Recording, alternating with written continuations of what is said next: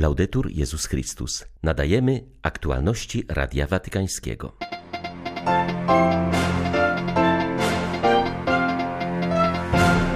W Portugalii rozpoczęła się diecezjalna faza Światowych Dni Młodzieży. Młodzi goszczeni są przez parafie, poznają kulturę i wiarę lokalnych wspólnot. Dobiega końca watykański proces w sprawie afery korupcyjnej w Londynie. Prokurator domaga się wysokich kar dla oskarżonych, w tym siedmiu lat więzienia dla kardynała Becciu. Rośnie liczba antychrześcijańskich incydentów w Ziemi Świętej. 26 lipca wita Państwa Krzysztof Bronk. Zapraszam na serwis informacyjny.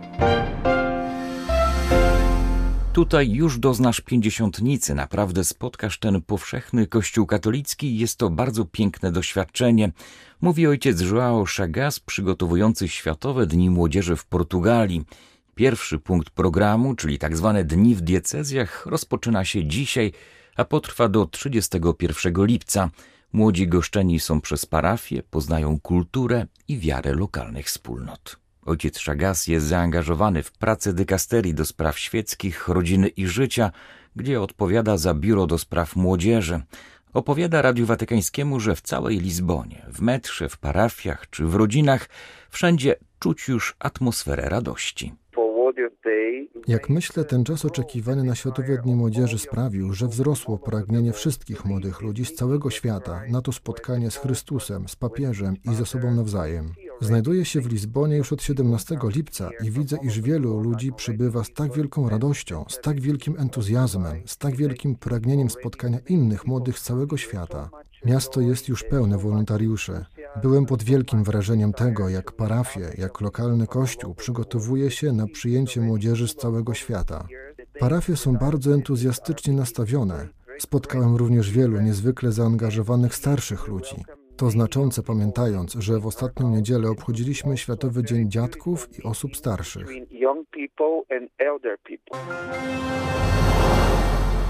Przy okazji Światowych Dni Młodzieży tysiące młodych przybywa do Fatimy. Odwiedziły ją także polskie grupy, innymi z archidiecezji krakowskiej i gnieźnieńskiej.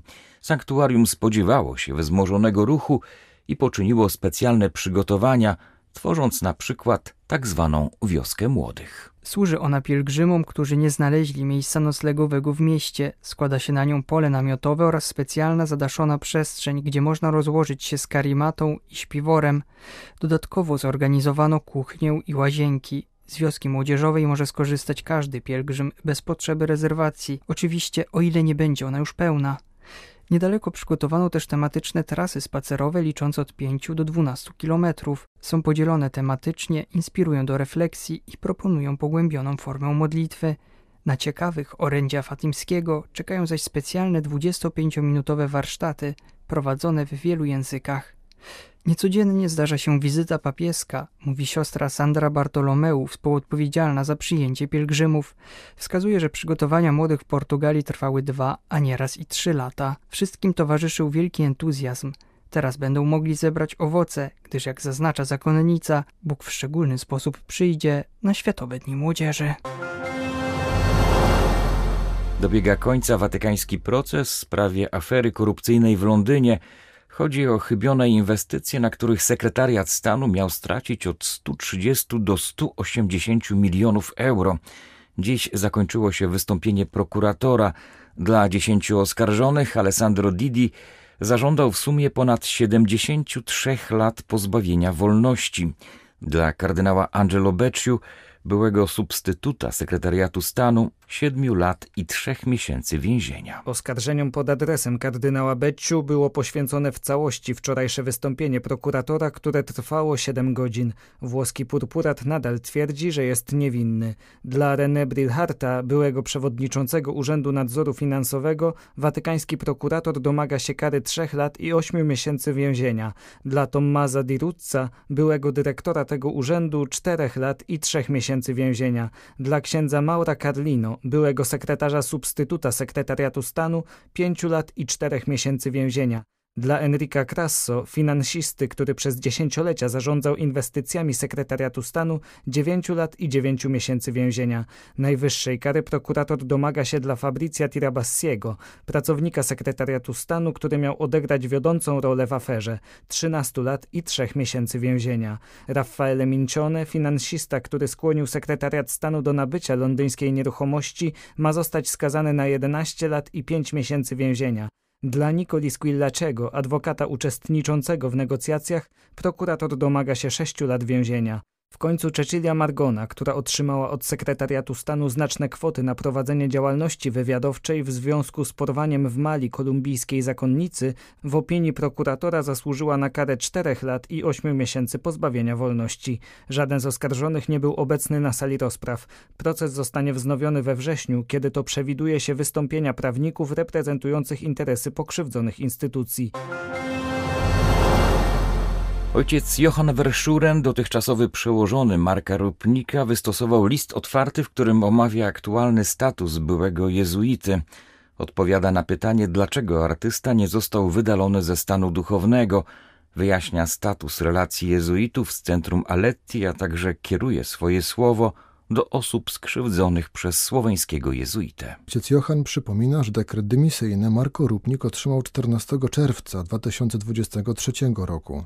Miał potem 30 dni na odwołanie, czego nie uczynił. Przełożony jezuickich domów międzynarodowych w Rzymie wyjaśnia również, iż ojciec Marko Rupnik złożył prośbę o opuszczenie towarzystwa już w styczniu 2023 roku. Prośba ta nigdy nie była dla niego w żaden sposób prawem, ponieważ śluby, które kiedyś złożył, zobowiązywało go do posłuszeństwa na całe życie. Zakon nie ma obowiązku przychylenia się do takiej prośby, gdyż przełożeni chcieli, aby jako jezuita skonfrontował się z wyrządzonym złem. Niestety Marko Rupnik odrzucił taką propozycję, co skutkuje wydaleniem zakonu, przyznaje ojciec Werszyren. Zaznacza, że jeśli chodzi o status duchowny byłego już jezuity, to ewentualne postępowanie leży w kompetencjach Stolicy Apostolskiej. Zawsze pragnąłem zainicjować proces, ale różne powody, w tym obecne ograniczenia przepisów dotyczących podobnych sytuacji, nie pozwoliły na to, komentuje ojciec Johan. Podkreśla, że Towarzystwo Jezusowe dokłada zdecydowanych starań, aby formalnie zerwać współpracę z prowadzonym przez Rupnika Centrum Aletti. Ojciec Johan wyraża również ubolewanie oraz żal z powodu trwającej tak długo niezdolności do zaangażowania się w odpowiedzi na głosy tak wielu ludzi, którzy zostali zranieni, obrażeni lub upokorzeni działaniami i zachowaniem Marko Rupnika wobec nich. Wszyscy jesteśmy gotowi cierpieć do końca za Chrystusa, za naszą wiarę, za prawdę, ale pod pozorem takiej prawdy zostajemy zmuszani do bezsprzecznej jedności z rosyjską cerkwią prawosławną, której zwierzchnik błogosławi szatański marsz rosyjskiej armii na naszą ojczyznę, czytamy w otwartym liście prawosławnych kapłanów do metropolity Onufrego, głowy ukraińskiego kościoła prawosławnego Patriarchatu Moskiewskiego.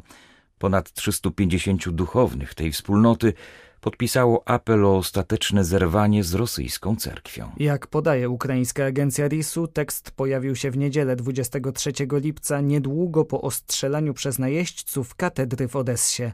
W liście określono jako niemoralne pozostawanie w kanonicznej zależności od Moskwy w sytuacji, gdy patriarcha Cyryl i jego duchowieństwo sprowadza niespotykane cierpienia na Ukrainę w imię Wielkiej Rosji czy Putina – Potępiono również włączenie części eparchii na terenach okupowanych wprost do rosyjskiej cerkwi prawosławnej, co stanowi religijne potwierdzenie bezprawnej aneksji tych ziem przez napastnika.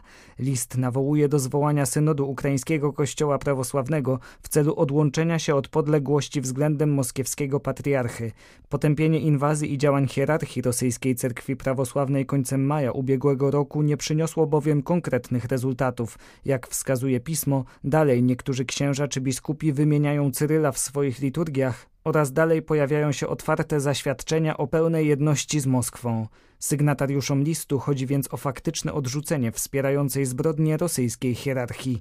W międzyczasie oficjalne kanały moskiewskiej cerkwi stwierdziły, że to Ukraińcy sami ostrzelali odeską katedrę.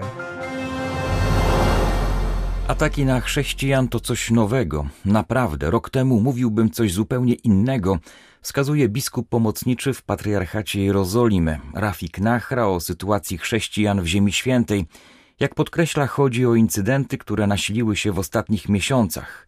Opluwanie wyznawców Chrystusa, agresywne graffiti, akty wandalizmu, jakie dotknęły na przykład protestanckiego cmentarza lub maronickiego kościoła, to często działania małych, ekstremistycznych grup żydowskich, wciąż bardzo niepokojące. O całej sytuacji mówi również w wywiadzie dla Radia Watykańskiego łaciński patriarcha Jerozolimy, arcybiskup Pier Battista Pizzaballa. Nie chcemy ochrony, chcemy gwarancji, chcemy praw, chcemy żyć jako wolni obywatele w demokratycznym państwie, podkreśla patriarcha. Siamo in contatto con la Pozostajemy w kontakcie z policją. Rozmawialiśmy, spotkaliśmy się z szefem policji, który znajduje się pod presją, ponieważ media stworzyły taką atmosferę, pozytywną w tym wypadku. Mamy już pierwsze wyniki i nieco więcej osób zostaje złapanych i postawionych przed sądem, ale wciąż jest dużo do zrobienia. Ze strony rządu, muszę powiedzieć, poświęca się temu mniej uwagi, może dlatego, że teraz mają inne priorytety. Nie wiem. Prezydent państwa Izrael pozostaje jednak bardzo aktywny, bardzo bardzo wyraźnie wypowiadał się publicznie przeciwko wszystkim atakom. Uważam to, co się dzieje, za swego rodzaju skutek uboczny. Nie wierzę, żeby rząd miał chrześcijan na celowniku, ale prawdą jest też, iż obecne władze stworzyły klimat bardzo silnego napięcia w kraju i wyraźnie mówi się o żydowskiej supremacji, a wszystko to z pewnością może mieć pośredni wpływ. Jednak jeśli mówimy o prześladowaniach, na myśl przychodzi ISIS, Syria, Irak, Nigeria, a my nie znajdujemy się w takim punkcie. Istnieją problemy, niewątpliwie, ale nie jesteśmy prześladowani. Nadzieja trwa, ponieważ te sytuacje wywołały silne reakcje, często znacznie silniejsze w społeczeństwie izraelskim, w tym w społeczeństwie religijnym, niż wśród chrześcijan. Wierzę, że takie rozbudzanie świadomości problemów w izraelskim społeczeństwie z czasem przyniesie owoce. Credo che nel tempo porterà frutto. Tajemnica Chrystusa w katechezach Jana Pawła II. Wiara pierwszych soborów. Wyznajemy naszą wiarę w Jezusa Chrystusa, którą przekazali nam apostołowie, która pochodzi z samoobjawienia się Boga w Jezusie Chrystusie, swoim Synu. Wyznajemy tę wiarę wedle słów, które Kościół sformułował już po okresie prześladowań na pierwszym soborze w Nicei, które dopełnił potem na dalszych soborach, w szczególności w Konstantynopolu i w Chalcedonie. Ta wiara, która znalazła wyraz na soborze w Nicei, Konstantynopolu i innych pierwszych soborach Kościoła, jest wiarą, którą Kościół wyznaje z wieku na wiek i z pokolenia na pokolenie. Zawiera prawdy stale aktualne, bo prawda Boża się nie przedawnia. Aktualne także i w tym znaczeniu, że w różnych czasach, również w naszych czasach, nie brakuje skłonności do przyjmowania Chrystusa jako niezwykłego człowieka, ale wątpiąc w Jego bóstwo. Tymczasem prawda objawienia, prawda głoszona przez ojców, ojców, którzy byli świadkami wiary, pasterzami Kościoła i męczennikami, nauczana przez Kościół na soborach, jest taka: prawdziwy Bóg i prawdziwy człowiek.